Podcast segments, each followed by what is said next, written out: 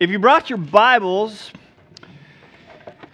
you can open them to the book of Esther. Chapter 4 is where we'll be today. And uh, just to fill you in, if you're just joining us uh, today, I'll give you a recap and kind of bring you up to speed in Esther. Esther begins. Uh, the story of a king. Uh, the, this king, uh, King Xerxes, the most powerful king uh, the, the world has seen at the, up to this point in history. Uh, ruler of an empire that stretches from India to Africa to Eastern Europe. King Xerxes.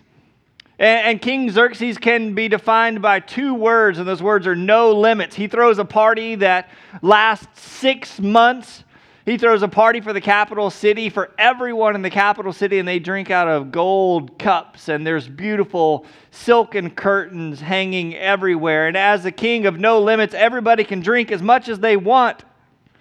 That's a bad thing. Because in a drunken stupor, the king calls for his queen, a queen named Vashti, calls for Vashti to appear before him so everyone can gaze on her beauty. And it's not really a noble request. And Vashti does something that nobody does to the king. She refuses. And the king burns with furious anger in, a, in kind of a no limits way. He, he goes to these extraordinary extremes. He over, overreacts to everything, which is a common theme in the book of Esther. And instead of just punishing Vashti, he gets all of his, his advisors together and they come up with a plan. And eh, instead of just admitting, hey, I was drunk and I was wrong and I was stupid, he decides to make a law for the whole kingdom that he uses his Pony Express to send out that says every man is the king of his castle and should be allowed to say whatever he wants.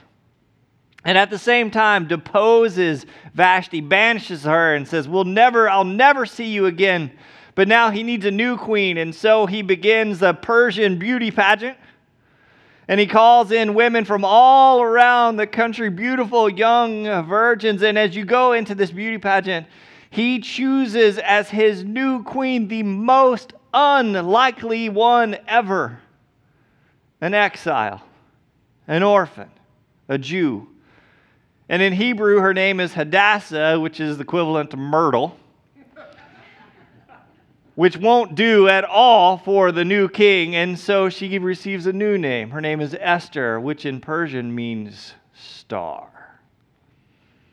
As you continue on in this story, the next chapter, what we talked about last week, uh, new characters are introduced. A new character by the name of Haman is introduced. Haman is the, is the king's right hand man. He is the second in power over all the kingdom. And Haman wants to be Xerxes.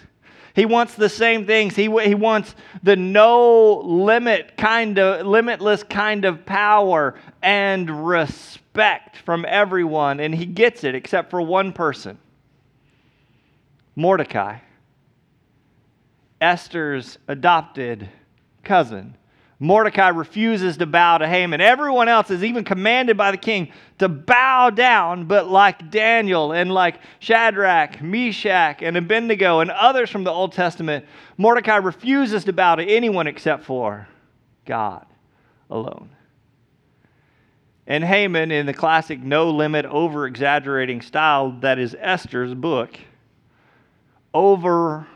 overreacts and instead of just punishing Mordecai or singling Mordecai out, Haman has a plan to kill, annihilate, destroy. And those words are used specifically so you wouldn't, you wouldn't confuse them. He, he hatches a plan to kill, annihilate, destroy all of the Jews in the entire empire. That will teach Mordecai a lesson, right? And you get a picture of the size of Haman's ego the size of his pride. And so he hatches this plan, which is genocide. And if you remember, he rolls the, the Purim, the, the, he rolls the dice. Proverbs 16 33 says, We may throw the dice, but the Lord determines how they will fall. And Haman rolls the dice to see when this day of genocide will happen seeking some sort of divine intervention, seeking the favor of his gods. Little does he know that he gets the attention of the one and only God. And so we leave, we left the scene last week in a place of, of confusion. This death warrant from Haman has gone out by the King's Pony Express, and every mailbox is a warrant saying that on this day, every Jew will die. And the whole empire is left in utter confusion. So that's where we pick up. Let's read chapter four together. We're gonna we're gonna read a lot of scripture today, and so if you brought your Bible, follow along. If not, it'll be on the screen. But I'm gonna read this whole chapter, and then we're gonna come back and uh, and and kind of walk through it slowly. Chapter four. When Mordecai learned about all that had been done, he tore his clothes, put on burlap and ashes, and went out into the city, crying with a loud and bitter wail. He went as far as the gate of the palace, for no one was allowed to enter the palace gate while wearing clothes of mourning. And as news of the king's decree reached all the provinces, there was great mourning among the Jews.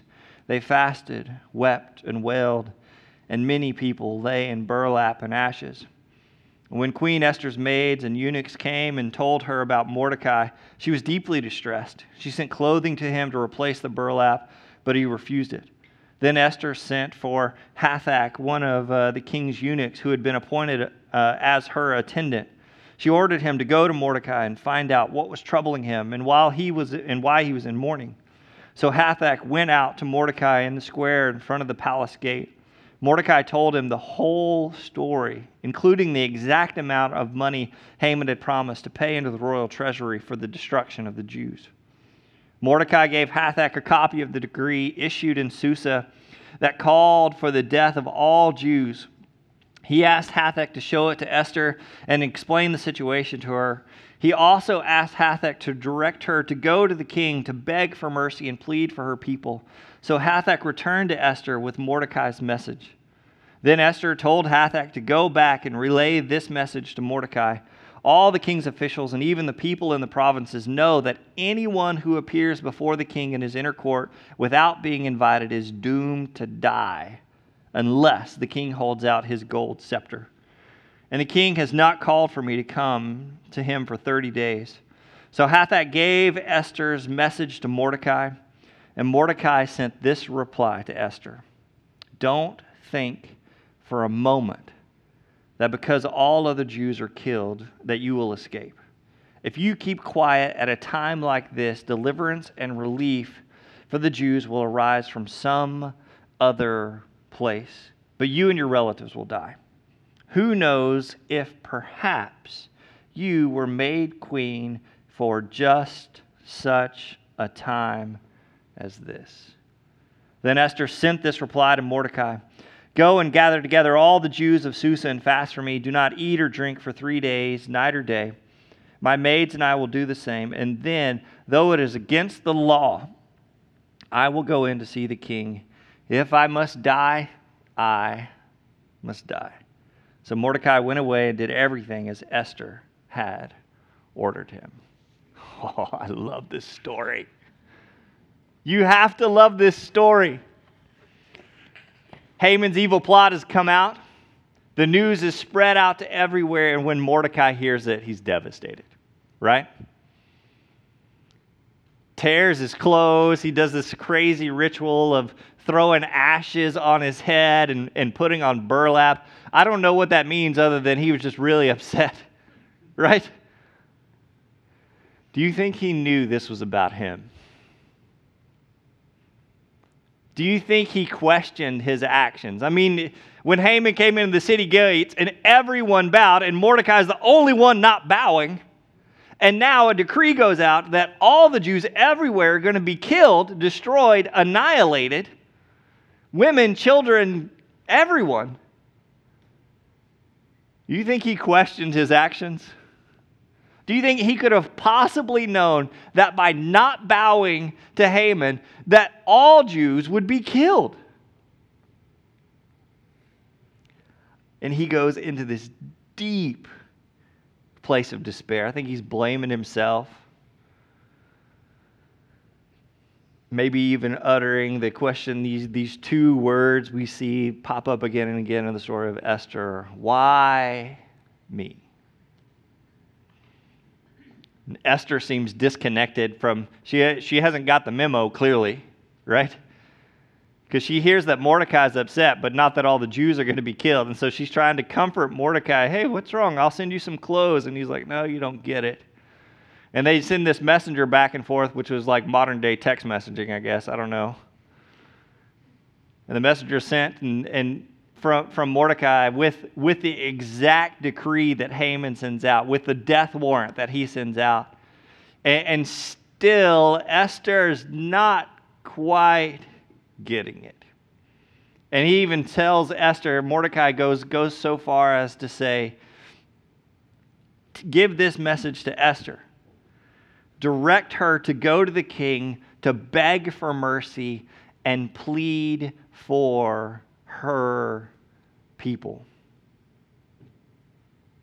Now, maybe it seems like no big deal to ask the queen to go and ask a favor of the king but Esther's going to remind Mordecai exactly how big a request he's asking. In verses 10 and 12, Esther says, All the king's officials and even the people in the provinces know. She says, Everybody knows that if you come before the king without being requested, and if you come before him and he doesn't hold out his golden scepter, what's going to happen? Yeah, Game of Thrones. You're all going to die. I mean, this is, there are axemen standing beside the throne on either side because you don't interrupt the king.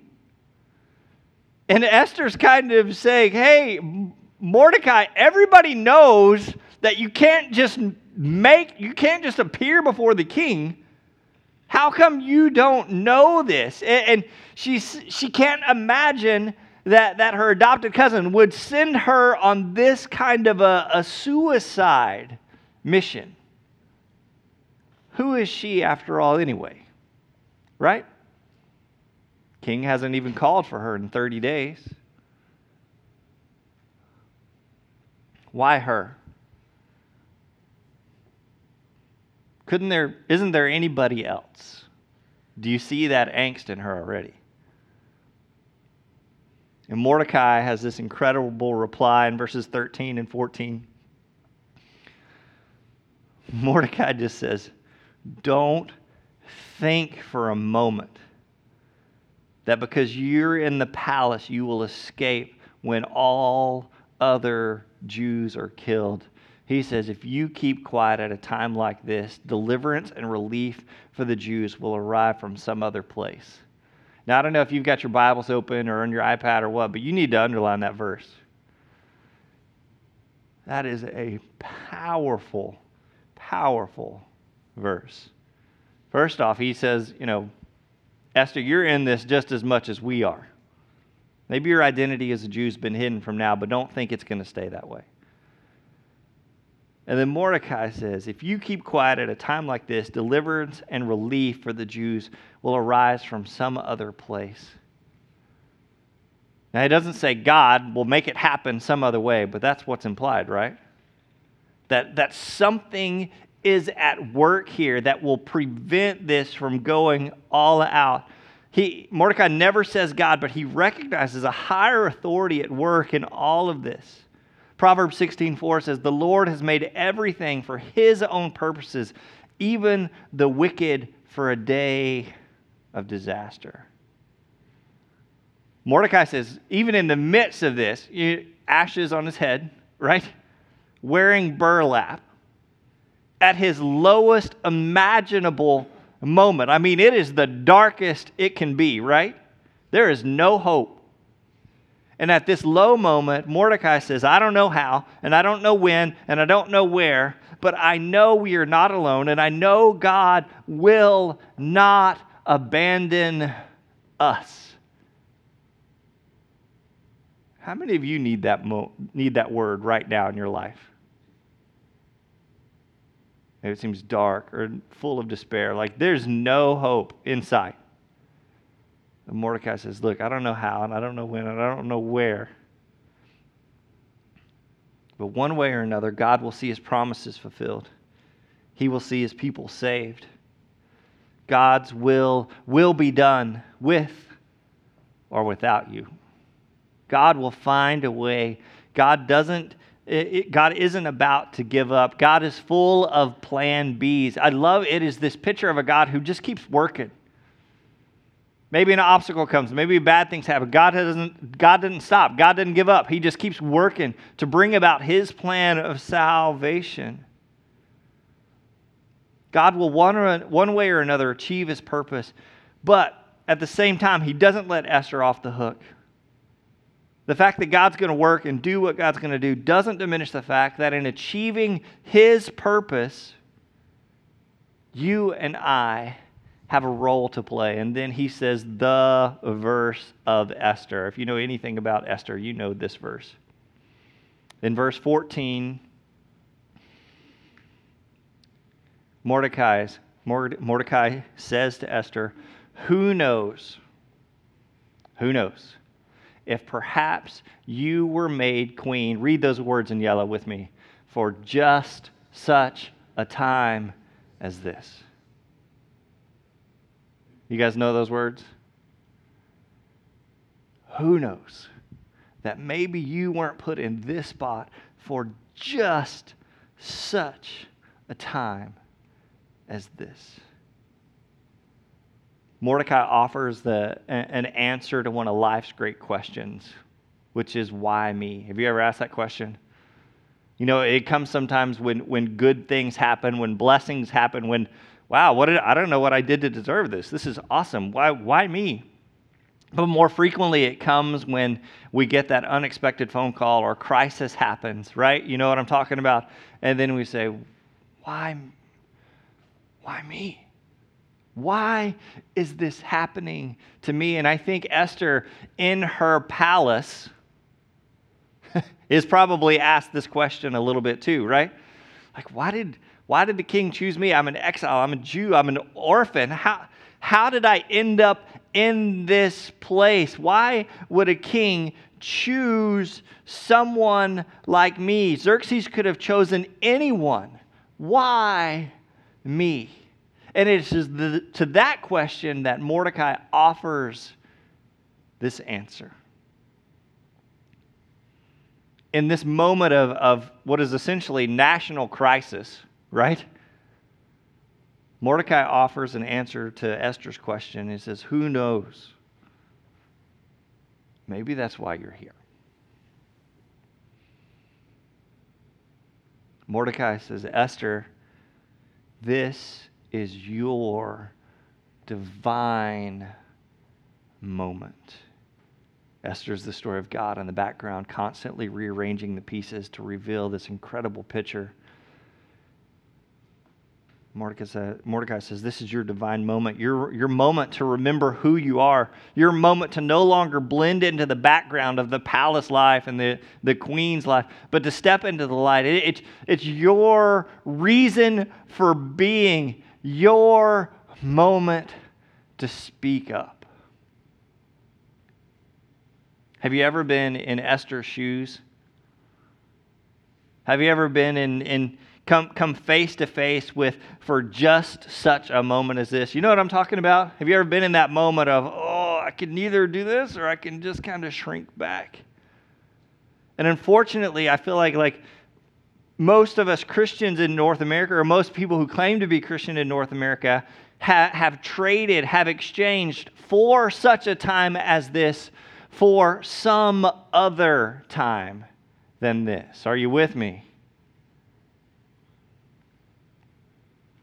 Like maybe you've, you've been presented with this opportunity to study God's Word or, or, or to pray with your family. Some other time than this. Maybe you've, you've had the opportunity to, to be, be generous. Maybe you've had the opportunity to be, to be, to be charitable, to, to give generously to the person with their hand out on the street corner. And instead of doing that, you've just said, um, some other time than this. Maybe you've been presented with the opportunities to serve, like, like, like our Grace Works, or, or to, to bring school supplies, and, and all the busyness of your life and everything else that's going on with you and your schedule has said, hmm, some other time than this. Maybe you've been challenged to, to join a small group or, or start a Bible study or, or volunteer in our children's ministry. Some other time than this. Maybe you've given the opportunity. There's been, there's been moments right there that you, your, your friend or your neighbor or coworker has come right to the edge of, of asking about faith or asking about church or asking about what you believe or why you're living this way. And instead of stepping into that moment, you said, oh, some other time than this. Maybe you've been confronted with, with that sin or that temptation, and you know, you know it's wrong, and you know you shouldn't go there, and you know, even though your friends are goading you, you should stay back. And maybe it's an unhealthy relationship, or, or maybe it's a decision uh, uh, about drinking too much, or, or whatever. And you know, you know, I should, I should just, I should hold off. I know what God wants. I know what His will for my life is. But I'll just put that on hold for now, and and and I'll I'll live my life out for Christ some other time than this. And I think if we went around the room this morning and asked, Have you ever missed your moment? I think we would all say, Oh man, I've missed it. Right? Like, have you missed your moment? Am I the only one? You've had that moment. You, you've had that moment where you could have, if I if I'd have just. And so we know we know what it feels like to, to cave to our friends and to peer pressure and, and to, to, to, to cringe because of the potential consequences or we're afraid. For whatever reason, all of us have at one point or another missed our moment to share the truth of Jesus Christ, to live like Christ, to, to be an example of Christ. We, we know what it means to fail. We know what it means to miss that moment. But, but there's something I want you to see in this. There's one thing I'm certain of in Esther's story is that you will have another chance. Is that your life isn't defined by a single moment, but there will be moments upon moments upon moments. Are you with me? I didn't hear you. Are you with me? And if there is if your life isn't defined by just a single moment, but moment after moment after moment where God continues to place opportunities in front of you, then your life is gets to tell the story of it's not too late. Right?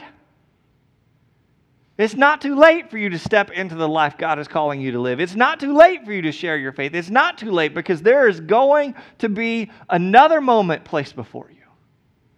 And maybe you failed on every moment up to this one, but you will have another divine moment placed before you. And when that moment comes, I pray you act like Esther or Myrtle.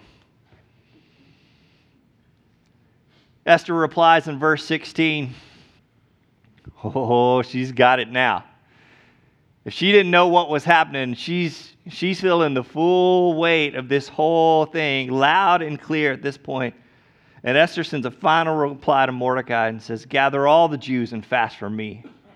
My, my, my maids and I are, are going to do the same thing. And though it is against the law, I will go in to see the king. And she says these amazing words exiled, Jewish, orphan, woman. What does she say? If I must die, I must die. And man, every one of you should get some like those little stingly things up the back of your neck when you see that. She didn't get caught up in the who me and all this kind of stuff. She just says, I'm stepping into this thing. I love that she recognizes, though, even in the middle of that, that, that this is a spiritual battle conflict.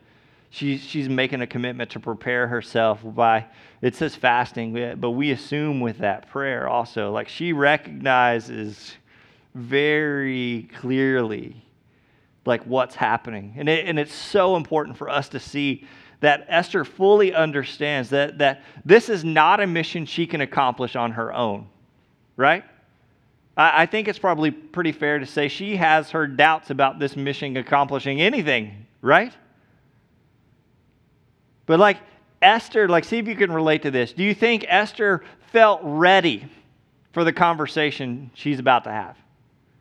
Do you think she felt qualified? Like, there'd probably be somebody better. Do you, do you think she could have made every excuse under the book? Do you think she likely would have preferred someone else take the task from her? Have you ever felt that way? God's put me in this place, but man, there's so many other better people than me. I really wish He would just use one of them. And she knows on her own she cannot hope to be successful. This divine moment is going to require divine intervention. And her cry of, I will go in to see the king. If I must die, I must die. Her cry feels like to me Jesus' prayer in the garden. Do you remember that prayer? Father God, take this cup from me, but your will be done. Even Jesus said, Look, if there's a way to take this, if there's somebody else, or if there's some other. But God, I recognize that if, if this is the moment you've called me to step into, then your will be done. And Esther, with incredible courage, chooses to step out on faith and trust God's will. Trust his, trust his timing. Trust God's timing more than her own hesitations. Are you with me? Can you follow that? She chooses to believe that it is God Almighty who has placed in this who has placed her in this moment for just such a time as this.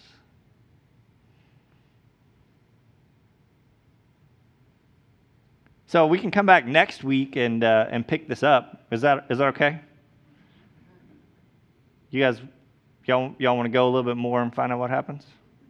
You don't want to just sit in that tension, do you? You don't want to wait, right? You're, so how many of you have already read ahead right now? I know you have. Let's peek ahead. In chapter 5, I'm just going to read again. I'm going to read another long section, chapter 5, verses 1 through 8. It'll be on the screen if you want to follow along. It says, On the third day of the fast, Esther put on her royal robes and entered the inner court of the palace just across from the king's hall. The king was sitting on his royal throne facing the entrance, and when he saw Queen Esther standing there in the inner court, he welcomed her and held out the gold scepter to her. Whew. So Esther approached and touched the end of the scepter. Then the king asked her, What do you want, Queen Esther? What is your request? I will give it to you, even if it is half the kingdom. And Esther replied, If it please the king, let the king and Haman come today to a banquet I have prepared for the king. The king turned to his attendants and said, Tell Haman to come quickly to a banquet as Esther has requested. So the king and Haman went to, the, to Esther's banquet, and while they were drinking wine, the king said to Esther, Now, Tell me, what do you really want? What is your request? I will give it to you, even if it is half the kingdom. And Esther replied, This is my request and deepest wish. If I have found favor with the king, and if it pleases the king to grant my request and do what I ask, please with Haman tomorrow, uh, come with Haman tomorrow to the banquet I will prepare for you. Then I will explain what this is all about. All right. So, not exactly what you were hoping for. Is that right? Like, there's this incredible moment of relief. Esther enters into that, you know, she's kind of eking in, you know, I, she's peeking around the corner, right? You know? Um, and the king sees her and the axemen on both sides and invites her in and welcomes her in. It's this huge moment of relief. Whew. Esther is safe. Our hero is safe, but her task is not done. And the king says, Esther, this is not normal behavior. you like the king knows the consequences of prepare, uh, per, appearing before the king without being invited, right? And so you get that almost in the king's response, like Esther, what's what's this all about? You know, what is your request? Even in his generosity, it tells us a little bit of he knows the risk she took in being there, right? Because he generously says, Hey, I, what is, what's your request? I'll, I'll give it to you. You know, even if it's up to up to half my kingdom. And all of us reading this from the outside go, This is it. This is Esther's divine moment, right? This is the moment she's been prepped for. Mordecai said this moment would come. All the Jews in the whole kingdom are in danger for their life, and the king has just Uh, accepted Esther in and said, Esther, whatever your request is, even if it's up to half my kingdom, I'll give it to you. And all Esther has to say is, Let my people go, like Moses did, right? And what does Esther ask for? She asked for a dinner party. And all of us reading this story are like, What are you doing? This is, hello, you're supposed to save the Jews. This is not time for dinner parties. And she asked for this banquet with the king and Haman and her. And, and, and this moment comes again, and you're all like, okay, for sure this time. It's at the end of the banquet, and you know, they're sitting back and they're fat and they're drinking and they're, you know, they're in that agreeable place, right, ladies? You know what I'm talking about. They've been buttered up. And the king says in verse 6, Now tell me what you really want. Like he knows she wants something. What is your request? I will give it to you, even if it's half my kingdom. And Esther steps into this moment. We think, okay, this is it. This is it. Esther says, This is my deepest wish. Will you come to another banquet? And we're like, strike two, Esther, come on. You know, every reader wants to jump into the story and shake her and say, What are you doing? You know, the guys in the background are like, Choke, choke. And I love, like, theologians just go crazy over this, the, these, these banquets. Um, and, and, there's so much speculation at, at this point in the story like uh, we, we are deeply confused about her newfound fondness and love for banquets. Um, some have even looked at this scene and called Esther a coward. Man, she could have, and she just didn't. Twice she had her chance and blew it, and, and some have even said maybe she's lost her nerve. But, but I want to suggest something else is happening.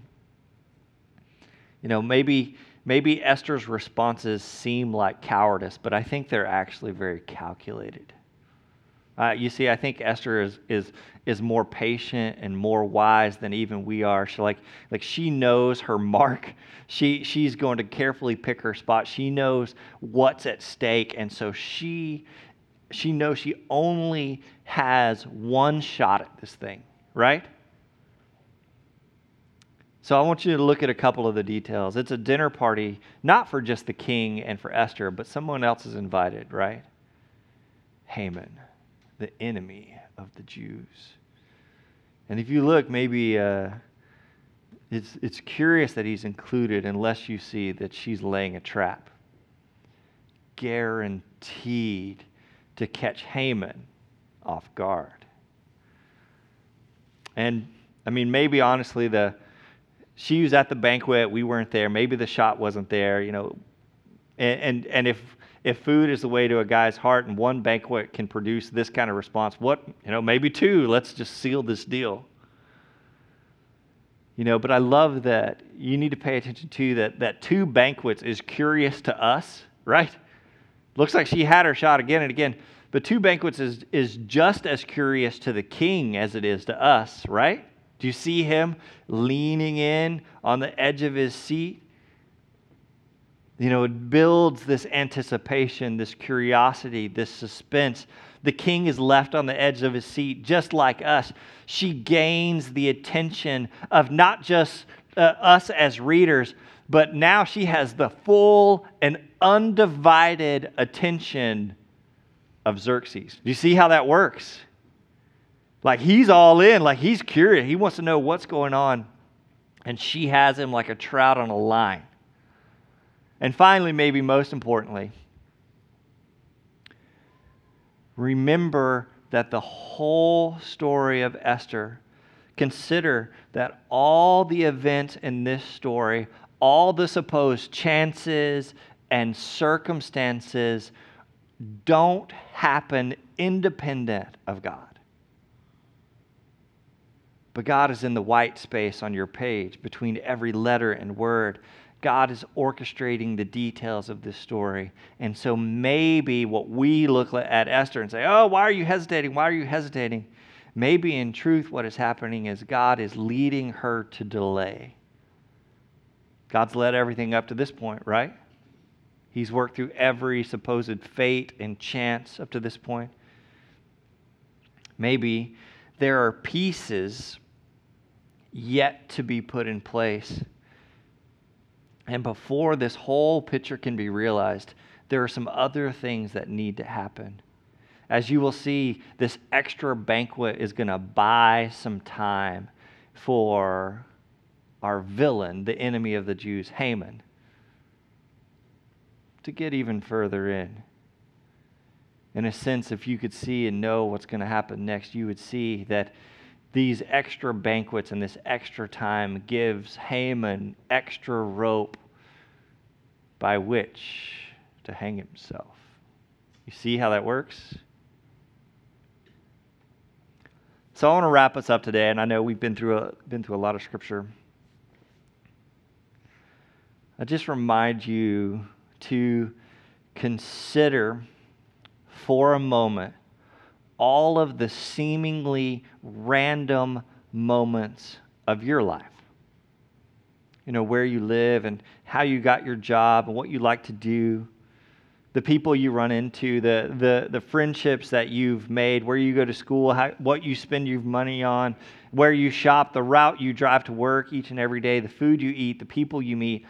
Just consider for a minute all the details of your life what if, in the midst of all of those seemingly random moments, there is stuffed between the cracks and crevices, between every chance and circumstance, between every fate of your life, a God working to bring about His kingdom come, His will be done. And that you are God's chosen instrument to bring about His kingdom will. That He is constantly positioning you, not just for your benefit, but for His divine purpose here on earth. Your life is filled with divine moments, moments for you to speak and act and move, not according to your own selfish desires, but according to His will for you. And if that is the case, then we, like Esther, have been placed by God in our lives, not for some other time than this, but for just such a time as this. For just such a time as this, God has placed you in this day, in these moments.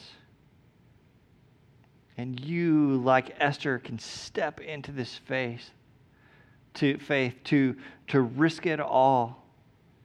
You, like Esther, are positioned to speak up for Christ, to share the good news of Jesus with your friends, with your neighbors, with your coworkers, with your children, with your families. Your week is filled with divine moments. What will you do with them? In just a moment, we're going to spend a time in, in communion. It's something we do every week, it's something we, we feel like is really important. But on the tables, then we have three stations set up. We have the bread and the cup, which represent the broken body of Jesus Christ and the blood that he shed for us so that we could have forgiveness of sins. And I'll say a prayer and I'll just dismiss you to those, uh, those communion tables. And I invite you to take them corporately. I invite you to commune together.